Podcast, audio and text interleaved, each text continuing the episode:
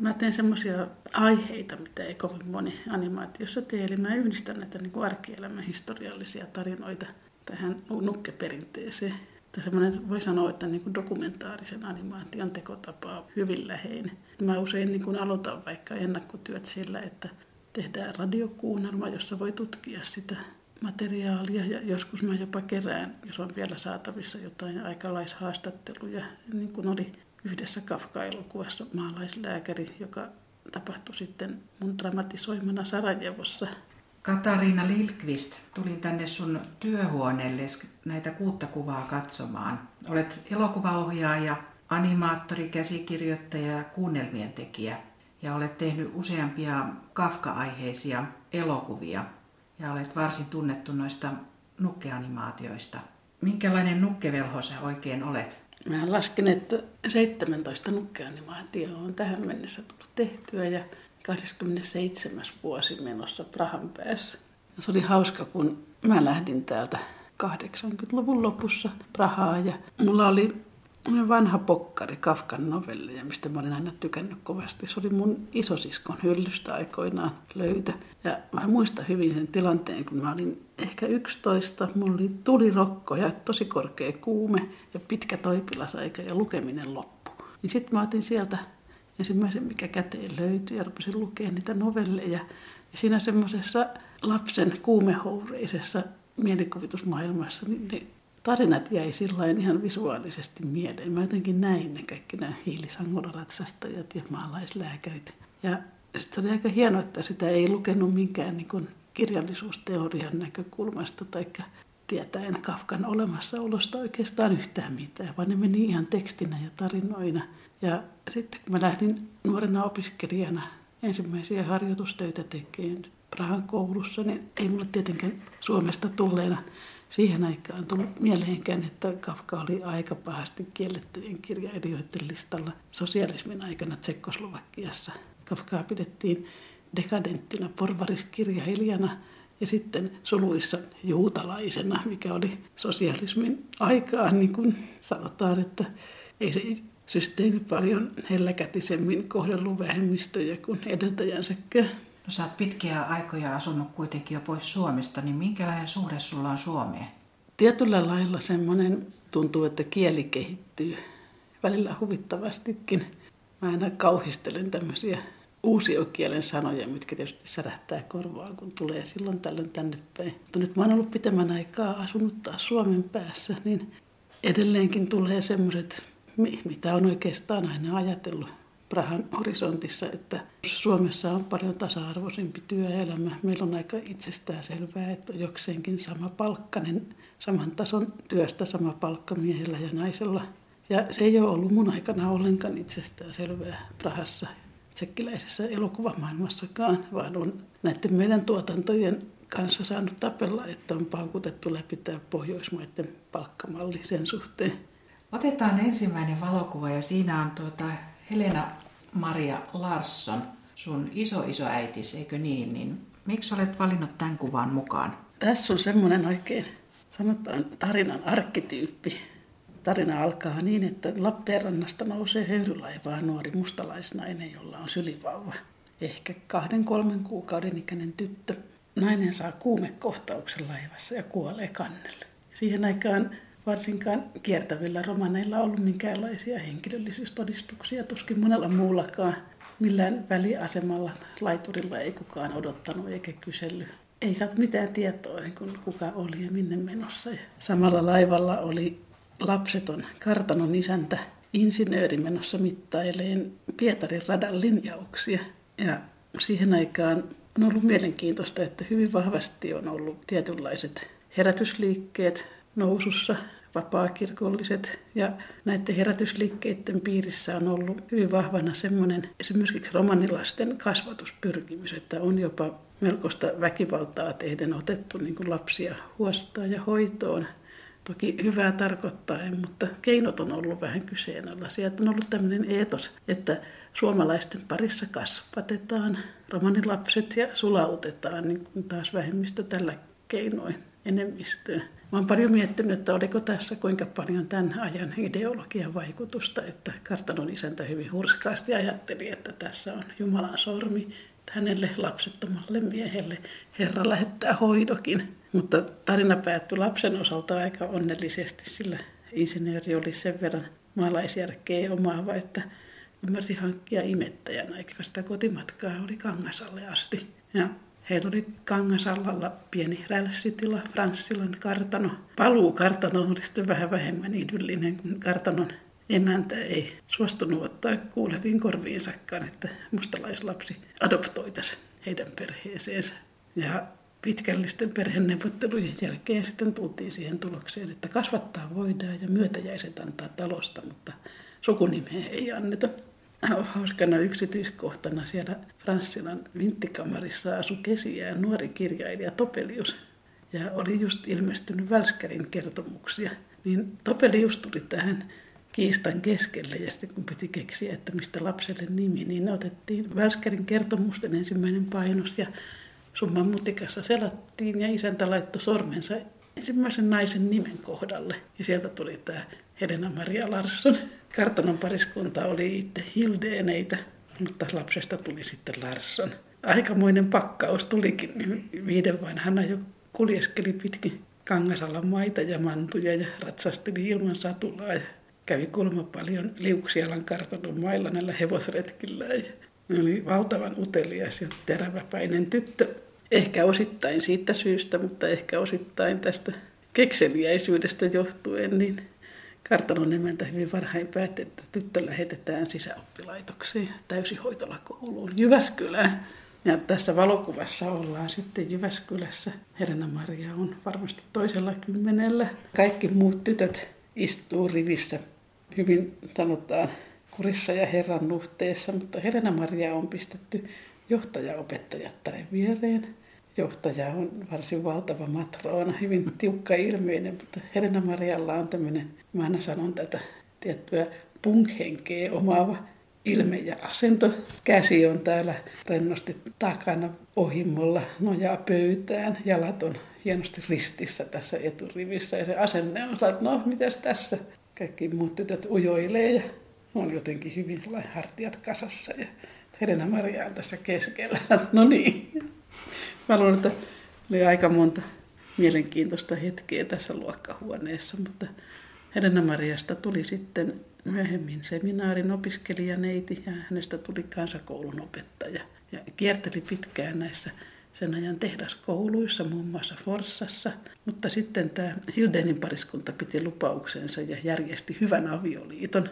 Helena Maria päätyi Ouluun tervaporvariperheeseen, hieman vanhemman ja hyvin tämmöisen pedanttisen kaupungin arkkitehdin vaimoksi, rakennusmestari Lilkvist, joka oli piirtänyt paljon Oulun julkisia taloja ja valvonut itse niiden rakennusta. Oikeastaan oli aina kulmat työmaalla ja hän oli kolme lasta – ja ei sitä yksikään ei pysynyt kotona sillä lailla, kun isä olisi toivonut. Vanhin poika karkasi Amerikkaan 14 vanhana purjelaivalla.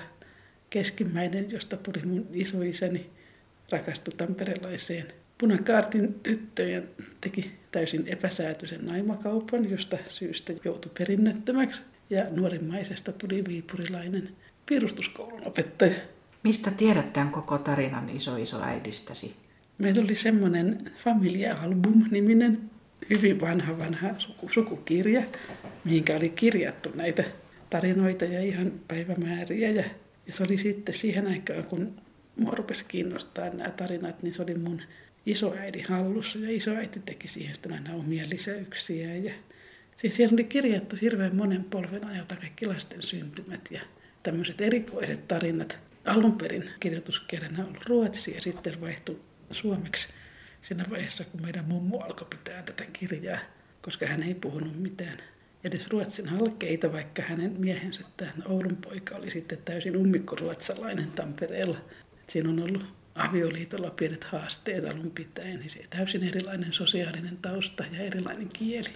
Mitä luulet, miksi tämä kuva on otettu?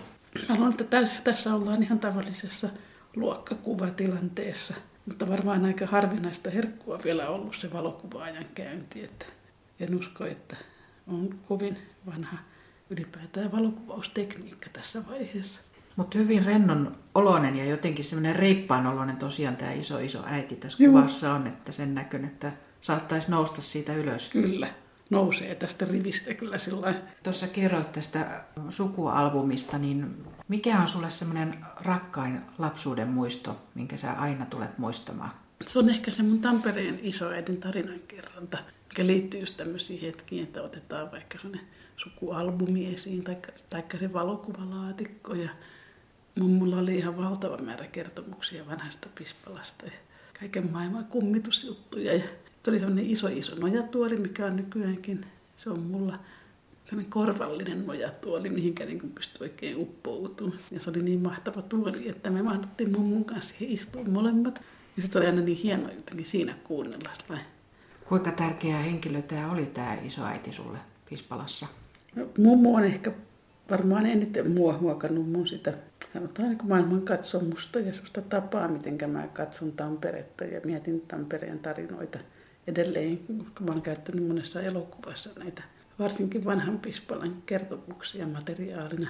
Ja se oli loistava huumorintaju, loistava tarinankertoja ja semmoinen aika anarkistinen luonne, että niissä tarinoissa oli usein semmoisia täysin uskomattomia käänteitä ja semmoista mustaa huumoria, mitä on myöhemmin tavannut vaikka ihan tsekkiläisessä animaatiossa, että se tietty satiirisuus oli heti tuttu. Ei se tuli mieleen niin kuin Prahassa, kun seurasi ensimmäisiä vaikka mulle merkittäviä tsekkiohjaajia, vaikka Jans Vankmajerin näitä ihania surrealistisia, groteskeja esineanimaatioita, niin semmoinen pispalalaisen tarinankerronnan linja on niin kautta aikojen ollut ihan yhtä hullu.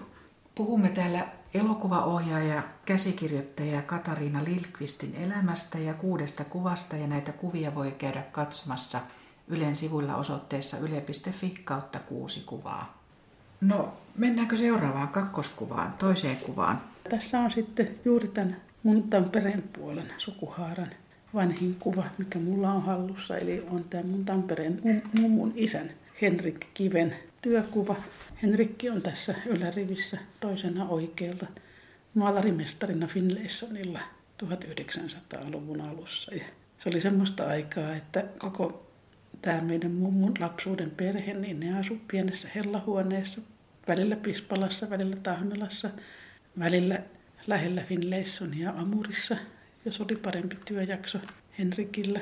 Mutta missä ne olikin, niin aina oli semmoinen valtava semmoinen arjen sosiaalisuus näissä vanhoissa melusissa yhteisasunnoissa, jotka oli usein sitä mallia, että oli piisikeittiö ja neljä kamaria.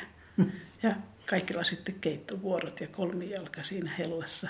Se on ehkä se tarinan kerronta ihan sieltä saakka peräisin, kun näissä isoissa yhteisasunnoissa usein illalla, kun ei ollut sähkövaloa vielä, eikä muuta tekemistä kuin puhdetöitä siinä sitten välivilampun valossa, niin kerrottiin paljon juttuja. Jopa peloteltiin lapsia. Mutta tämä Henrikki oli sellainen hyvin lempeä kasvattaja ja semmoinen rauhanmies, kuulu tolstoilaiseen sosialistiseen liikkeeseen vanhassa Pispalassa. Ja jännittävää oli se, että elämän tavoittaa Henrikki voisi olla ihan tämän päivän. Kasvatti muun muassa kasvissyöjä ja pasifisti. Ja sitten semmoinen kansanvalistaja, että Henrikki oli silloin jo lukutaitoinen, mitä kaikki muut suinkaan niin kuin naapurustossa ja varsinkaan naisväen keskuudessa ollut. Niin Henrikki luki esimerkiksi vaimolleen aina kansanlehden ja sitten näitä Tolstoin kertomuksia, mitä mamma oli kuulemma pitänyt vähän pitkäveteisin. No, Henrikillä oli lapsia, oli sitten viisi ja usein ne tosiaan asui siinä yhden huoneen kamarissa. Eli patjat levitettiin lattialle ja päästä vedettävät sängyt avattiin aina iltasi. Tämä on hyvin seesteinen kuva, tämä mustavalkoinen kuva, jotenkin semmoinen, siinä on semmoinen rauhallinen tunnelma. Joo, ja semmoisia, niin kuin sanotaan, ammattinsa hyvin osaavia Finlaysonin työläisiä. Hyvin semmoinen rauhallinen, että nyt on varmaan joku seinä maalattu ja urakka saatu tähän vaiheeseen. Ja sitten on otettu ryhmäkuva, että se ryhmähenki on ollut varmaan hyvin luja. Tästä välittyy semmoinen Joo, ammattiylpeys ja toveruus.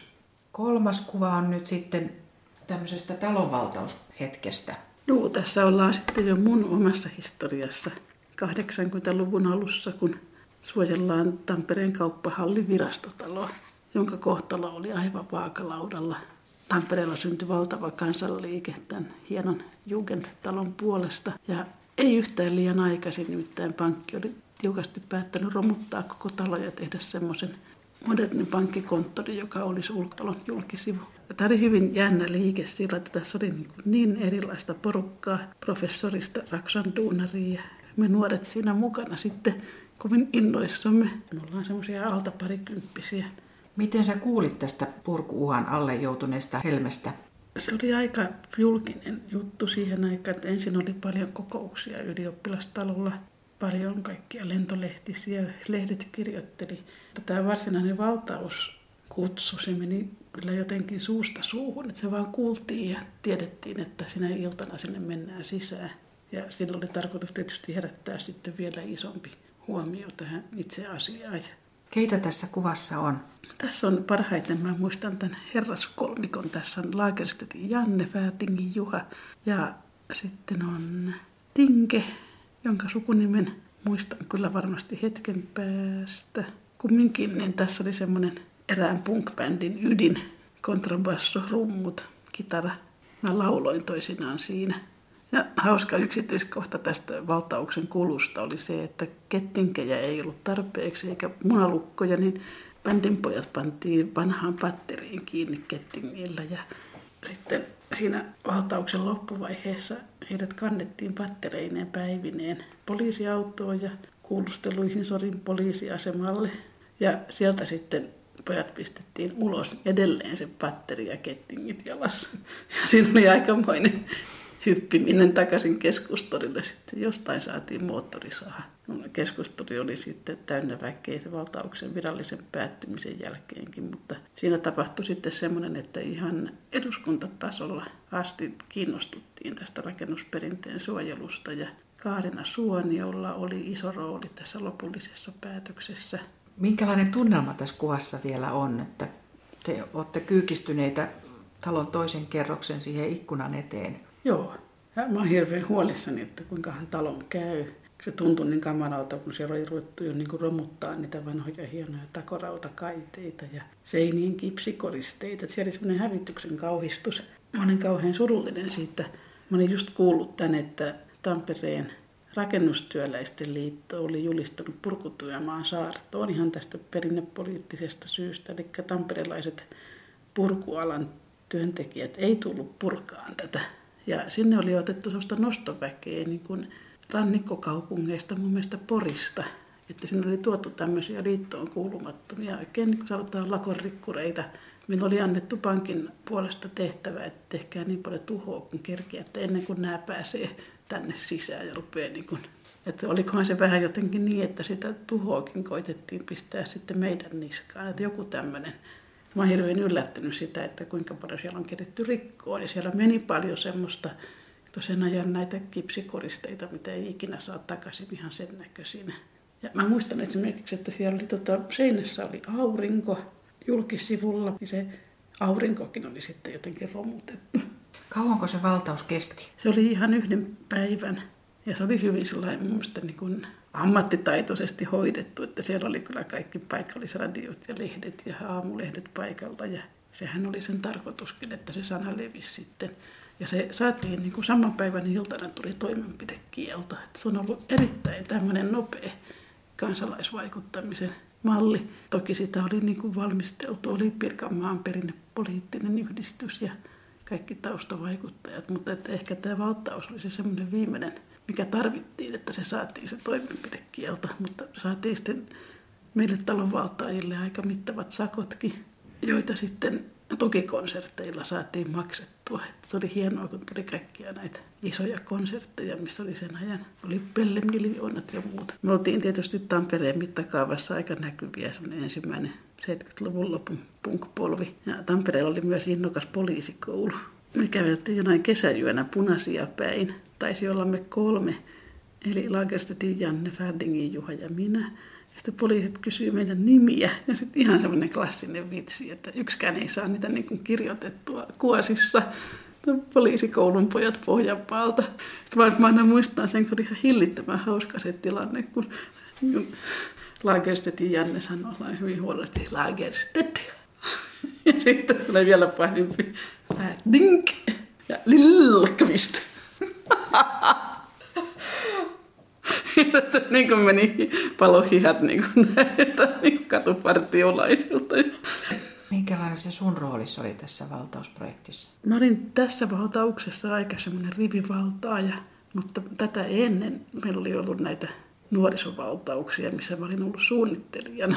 Me oltiin vallattu nuorisotoimisto ja sitten verkatehtaa Värjäämme Kosken rannassa, koska meillä oli ollut jo muutama vuotta aiemmin se tarkoitus, että tarvittaisiin ei-kaupallisia kaikille avoimia nuorisotiloja Tampereelle. Sanotaan, että kolmatta valtausta tässä istutaan. No mistä sulla oli aikaisempaa kokemusta tämmöiseen, miten tässä toimitaan? Me oltiin tietysti käyty Lepakkuluolan oppeja kuuntelemassa ennen kuin alkoi ne Tampereen talon valtaukset 79. Ja sitten mä olin sitä ennen asunut Ranskassa vallatussa talossa. Et se oli aika paljon sitä niin kuin passiivisen vastarinnan oppia, että heittäytykää perunasäkeiksi, kun poliisi tulee, tai kahlitkaa ittenne lähimpää patteri. Kerro lisää siitä Ranskan ajasta. Interreidillä päädyin tämmöiseen Pariisin esikaupungissa olevaan vallattuun taloon. Nykyään se on aika keskeistä Pariisia. Siihen aikaan tuntui, että se on laitakaupunkia. Ja sitten mä ihastuin siihen elämäntapaan niin, että mä päätin jättää tulematta kouluun. Keskikoulun viimeinen vuosi oli alkanut ja mä taisin venyttää sitä kesäreissua sitten niin, että kaikki liput oli mennyt vanhaksi ja rahat loppu tietysti. Ja sitten joskus lokakuussa naapurit keräs kolehdin ja oli semmoinen yhteisöllinen päätös, että kyllä nyt sinne Suomeen on parempi mennä. Mä olin hirveän nuori. Mutta sitten se oli aika hauska se paluu, että meillä oli hyvin autoritäärinen koulu ja semmoinen, muistan, rehtori oli entinen kapiainen, joka kasvatti lapsia huutamalla, simputtamalla ja sulkeisia pitämällä, niin yhtäkkiä se rehtori siinä niin pieneni. Mä sanoin sille, että jos tämä huutaminen ei laka, niin mä lähden takaisin Ranskaan. Se oli, se oli kumminkin ilmeisesti vähän semmoinen herkkä tilanne, että oppivelvollinen oppilas on pidettävä jollain lailla koulussa. No tästä vielä tästä Tampereen talovaltauksesta. Sun isästä taisi olla siihen aikaan Tampereen poliisissa, niin mitä hän sitten sanoi, kun oma tytär oli valtauksessa mukana?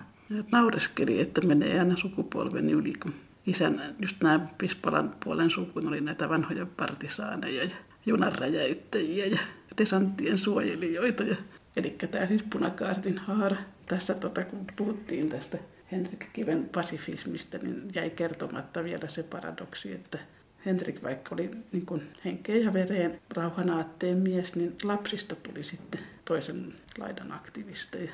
Näinhän se usein menee elämässä. Ja tämä aktivistiperinne kyllä jatkuu sitten. No virastotalokiistan jälkeen kai rakennuksia ei enää sitten Tampereella purettu ollenkaan, että tämä oli aika merkittävä mm. valtaus. Purettiin tietysti semmoisia, sanotaan Pispalan puutaloja ja puutammelaa palapalalta, mutta ei semmoisia isoja julkisia rakennuksia.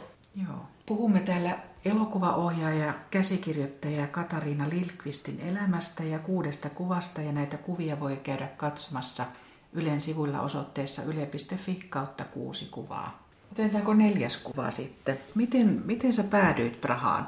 Mm, mä olin just valmistunut Yleisradion ammattiopistosta leikkaajaksi ja olin aivan innoissani filmille leikkaamisesta.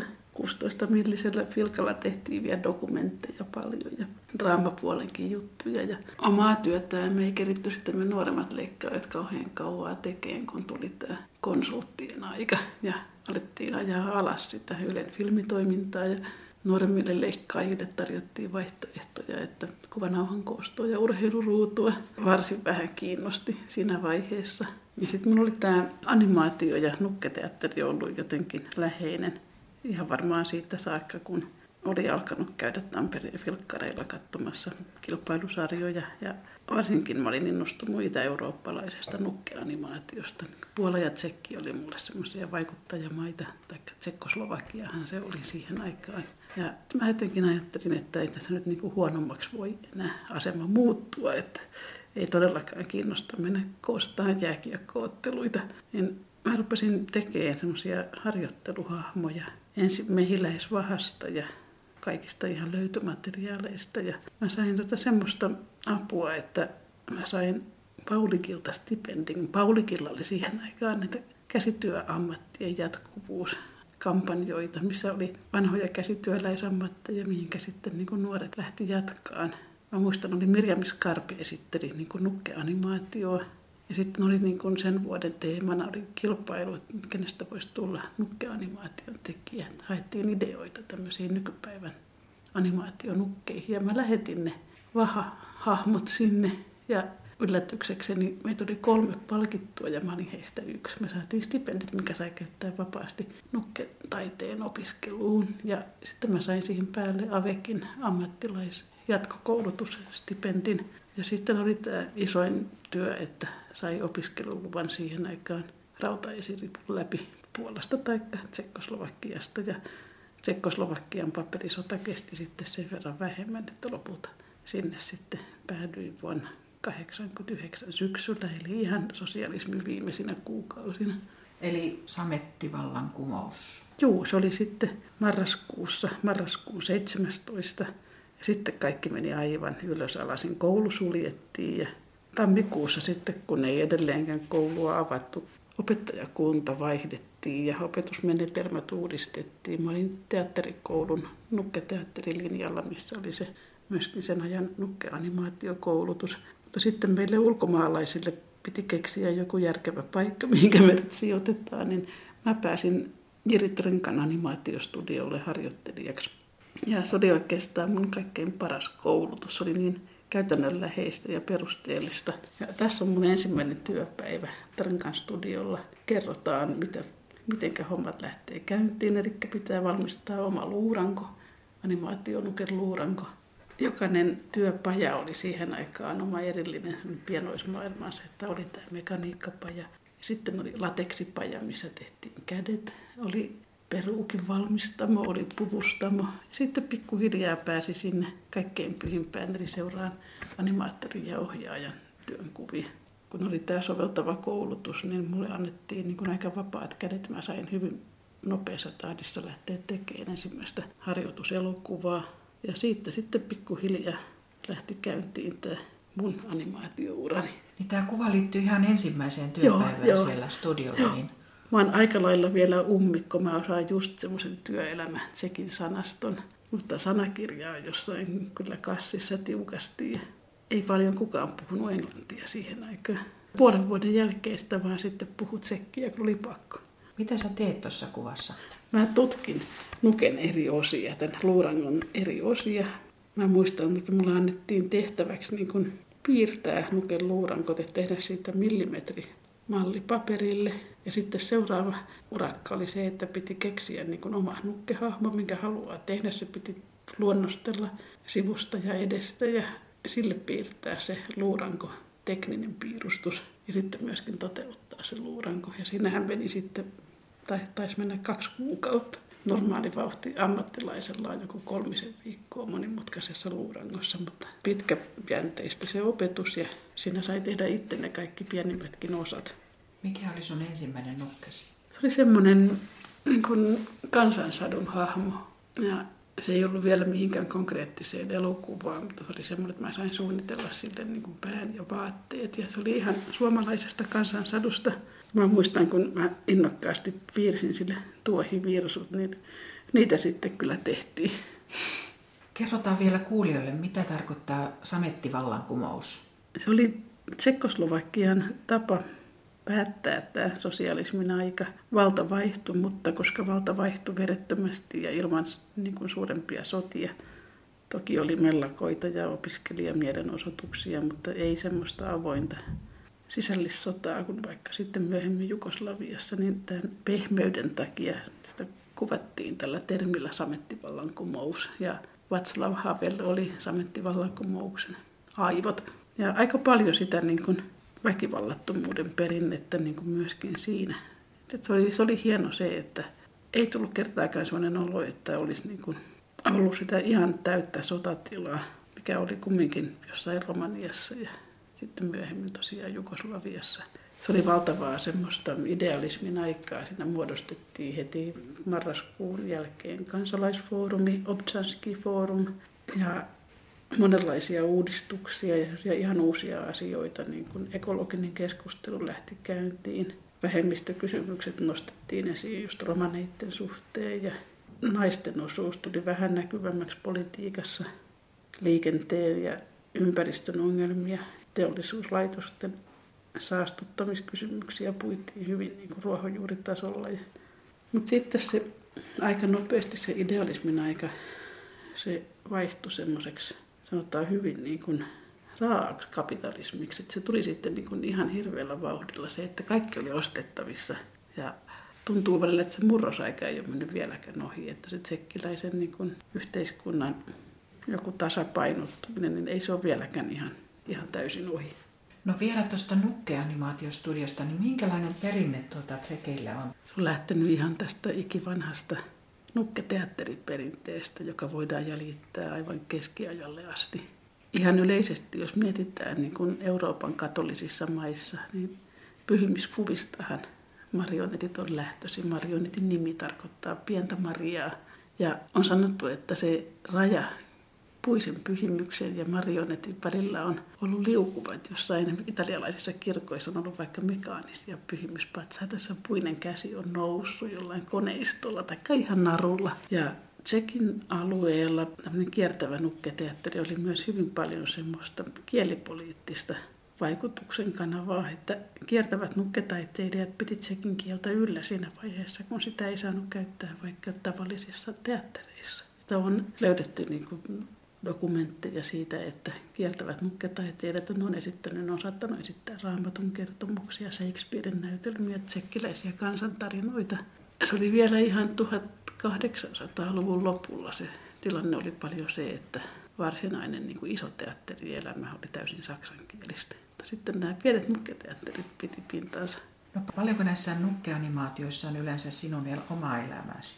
On näissä aika paljon, niin kuin nyt kun tehtiin tämä Espanjan sisällissotaan liittyvä Radio Dolores, niin se kertoo ihan konkreettisesti mun suvun tarinoista 30-luvun Tampereesta, Aaltosen kenkätehtaasta ja näistä nuorista aktivisteista siihen aikaan, mitkä keräs rahaa ja apua Espanjalle, tai sitten jopa lähti vapaaehtoisina Espanjan sotaan. Niin, tämä Radio Dolores on tämä viimeisin projektis. Joo. Minkälaisen vastaanoton tämä Train to Spain sai Espanjassa? Me ollaan koko syksy ihan elokuusta asti oltu tien päällä. Nyt loppu. Eilen tulin Tukholmasta, missä meillä oli loppujuhla. Kaikki Pohjoismaat oli kerännyt näitä omia vapaaehtoistarinoita. Ja espanjalaisille se oli semmoista tuntematonta menneisyyttä. Siellä ei vieläkään paljon puida näitä sodan traumoja. Eli siellä on hyvin paljon samassa tilanteessa, mitä mä muistan 70-luvun Tampereelta, koska meillä oli nämä isoäidit ja isoisät kertomassa Tampereen tarinoita. Me tiedettiin, missä oli ollut joukkohaudat ja taistelupaikat. Ei meille koulussa kerrottu semmoista ruohonjuuren näkökantaa esimerkiksi Tampereen taistelua. Että se piti itse löytää se tieto näistä niin kuin toisenlaisista lähteistä. Ja se on ihan sama juttu Espanjassa. Ja vasta sitten, kun tuli Heikki Ylikankaan nämä kaikki sotasurmaprojektit ja nämä isot kirjat, missä tutkittiin hyvin tarkkaan, mitä tapahtui, kuinka tapahtui, niin siitä on lähtenyt varmaan tämä Suomen eheytyminen aika paljon liikkeelle. Ja Espanjassa se prosessi on vielä aika paljon käymättä. Siellä on kauhean surullista se, että näitä joukkuhautojen paikkoja ei ole selvitetty. Ja historian tuntemusta pidetään jotenkin epäsopivana, että Meillä oli näiden niin kuin ruohonjuuriorganisaatioiden ja kansalaisjärjestöjen ja historiallisten niin kuin vasemmistojärjestöjen kanssa meillä oli hirveän hyvä verkosto, mutta muutamaan kertaan tuli konflikteja ihan vaikka kouluissakin, että osa opettajista halusi, että niin kuin esitetään kaikki elokuvat ja osa opettajista oli sitä mieltä, että ei saa tätä ja tätä esittää. Se vastaanotto oli hirveän mielenkiintoinen. Ja mun elokuva oli ainoa animaatio tässä kuuden dokumentin joukossa. Se oli kanssa Espanjassa ihan uutta, että animaation keinoin kerrotaan historiaa. Ja meillä oli vielä espanjankielinen spiikki siinä. Se oli hirveän uusi ja tuore katsomiskokemus espanjalaiselle yleisölle. Isot miehet itki. Se oli ensin aina alussa vähän, että mitä se, että joo, dokumentit, juu ja Espanjan sota, mielenkiintoista, mutta mitä siellä animaatio tekee. Sitten se niin vastaanotto muuttui, koska se on hyvin semmoinen – emotionaalinen elokuva. Ja jotenkin Nuket osaa kanssa kertoa semmoisia äärimmäisen koskettavia tarinoita. Mikä on sun vahvuutesi nukkeanimaation tekijänä? Ehkä se on just se mä teen semmoisia aiheita, mitä ei kovin moni animaatiossa tee. Eli mä yhdistän näitä niin arkielämän historiallisia tarinoita tähän nukkeperinteeseen. Tai semmoinen, voi sanoa, että niin kuin dokumentaarisen animaation tekotapa on hyvin läheinen. Mä usein niin kuin aloitan vaikka ennakkotyöt sillä, että tehdään radiokuunnelma, jossa voi tutkia sitä materiaalia ja joskus mä jopa kerään, jos on vielä saatavissa jotain aikalaishaastatteluja, niin kuin oli yhdessä Kafka-elokuvassa maalaislääkäri, joka tapahtui sitten mun dramatisoimana Sarajevossa, niin Sarajevon pakolaisilta Prahassa mä keräsin ne perustarinat ihan nauhurihaastatteluna.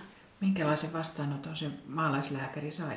Se on ollut ehkä semmoinen kansainvälisesti mun tunnetuin elokuva. Se sai Berliinin elokuvajuhlilla hopeisen karhun vuonna 1996. Ja siitä lähti käyntiin semmoinen mun elokuvien levityksen kannalta hyvin tärkeä vaihe. Ja sitten myöskin se, että se oli ensimmäinen, missä mä olin käyttänyt tätä nauhurihaastattelumenetelmää. No moni tietää reilun 20 vuoden takaa tosiaan nukkeanimaatiot Hiilihangolla ratsastajan, Kamari Haikaran ja maalaislääkärin, mutta ennen kaikkea moni muistaa vuoden 2008 tekemäsi Uralin perhosen. Se herätti paljonkin keskustelua silloin, kun se kertoi Mannerheimistä. Se oli myös oikein tätä vähän samaa linjaa maalaislääkärin kanssa, eli se perustui suoraan näihin Pispalan tarinoihin. Tietysti se niin kuin Prahan horisontista yllätti tekijänsä, kun tsekkiläisessä animaatiossa on aina se satiiri ja musta huumori, mikä on Suomessa vieläkin aika uutta. Ja se oli jotenkin koomista, kun mä muistan, mä päädyin lopulta johonkin TV-keskusteluohjelmaan kenraalin ja kansanedustajan kanssa debatoimaan, niin siinä on se mulla se Mannerheim-hahmo mukana ja se on 30 senttiä, niin siinä nämä isot herrat niin kuin pääpunaisena todistaa, että kuinka asioiden olisi pitänyt heidän mielestään olla. No kerro vielä, kuka on Uralin Perhonen ja miksi sä teit sen animaation? Se on semmoinen hyvin surumielinen rakkaustarina tämmöisestä kielletystä rakkaudesta ja juurettomuudesta ja kestaan sitten Pispalan vanhasta monikulttuurisuudesta.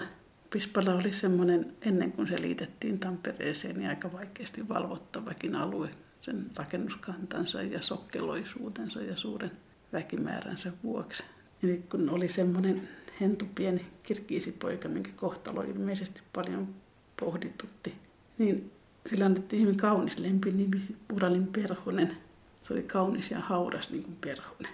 Ja siinä saunakohtauksessahan sille sitten käy niin kuin hyvin huonosti. Minkälaisia semmoisia omakohtaisia tunnelmia ja tarinoita siihen Uralin perhoseen liittyy vielä? Mä ehkä parhaiten muistan ne saunatarinat, kun Pispalassa on tämä nyt 110-vuotias Rajaportin sauna, minkä mä muistan vielä vanhassa asussa.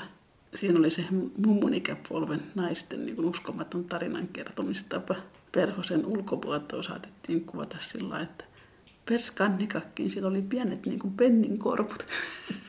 No vielä siitä Uralin perhosesta, niin se herätti semmoista voimakasta keskustelua, koska se koski juuri Marsakka Mannerheimia, niin mitä sä ajattelet nyt jälkeenpäin siitä keskustelusta Suomessa, kun sä katsot sitä myös ulkomaalta käsin? Mä ajattelin, että se ehkä niin kuin avasi jonkun toisenlaisen tavan tutkia tätä Mannerheimin myyttiä. Että sen jälkeen tuli sitten aika paljon erilaisia projekteja.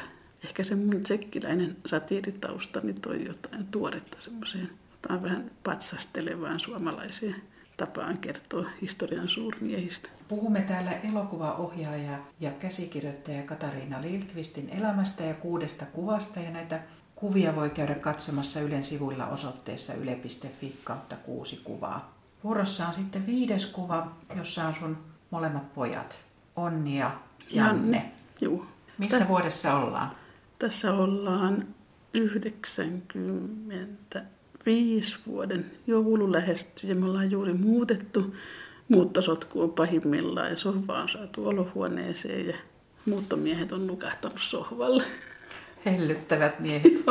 ja jotenkin sen suuren kaauksen keskellä me saatiin raahattua joulukuusikin siihen sekasotkuun, mutta se on jäänyt semmoisena muuttojouluna mieleen. Se talo, mihinkä silloin muutettiin, oli erittäin mielenkiintoinen, semmoinen henkien talo. Se oli Pispalan punakaartin komentajan Aatto Koivusen kotitalo. Siellä oli muun muassa perustettu Pispalan punakaartin naisosasto. Ja pojilla oli sitten aika semmoinen hauska vaihe. Ne oli, Janne oli kaksi ja Onni oli kuusi. Muutettiin sinne. tietysti ne oli aina sillä korvat tarkkana, kun aikuiset kertoi, mitä muistettiin talosta, kun meitä toivotettiin tervetulleeksi naapureiden voimiin, niin kaikki kertoi meille talon tarinoita. Niin pojilla oli hyvin vahva mielikuvitus, niin se punakaartin menneisyys siirtyi heidän leikkeihinsä ja semmoisiin roolileikkeihinsä ja jopa uniin. Ja niillä oli hyvin herkkä semmoinen antennin kummitusten suhteen. Mä muistan, että pojat näki usein semmoisen hahmon, mitä ne sanoi Iidaksi. Naiskaartin sotilas, oli jäänyt niille hyvin dramaattisena hahmona. Nuorena kuollut naiskaartin sotilas. Vaikka mä koitin vähän toppuutella näitä niin kuin sotatarinoita, että aina ne onnistu sitten kuuleen kumminkin nämä myöhäisillan tarinat. Iida oli kuollut siihen meidän talon pihaan. Ja Iidaa ne sitten niin kuin näki milloin missäkin paikoissa, mä muistan sen.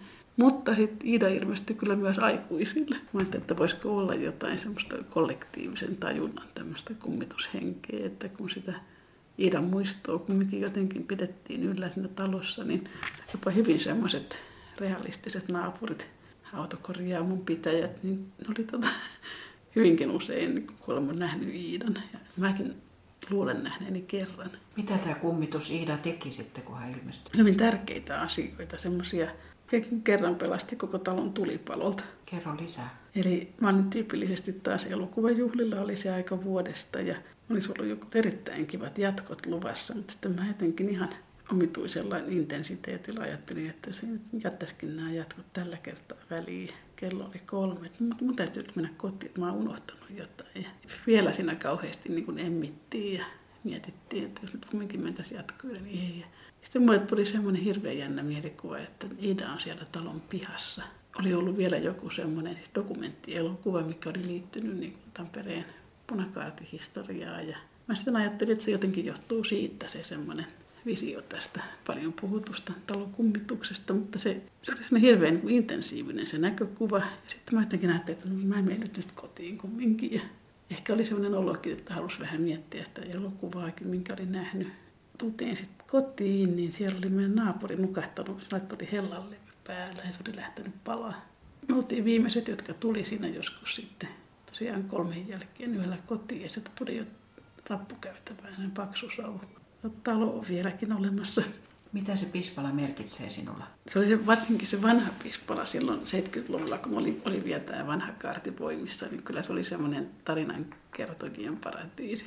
Kaikki laulut ja vanhat tarinat. Ja sitten semmoinen pispalalainen yhteisöllisyys, mistä on kyllä onneksi niin kuin säilynyt semmoisia tiettyjä piirteitä ihan nykypispalalaisillekin. Mun poika Onni, joka on nyt 28-vuotias, niin hän on parhaillaan töissä Pispalan nykytaiteen yhdistyksen pitämässä Hirvitalon galleriassa, joka on hyvin yhteisöllinen tapa tehdä ja levittää taidetta. Siellä toimii muun muassa kansankeittiö.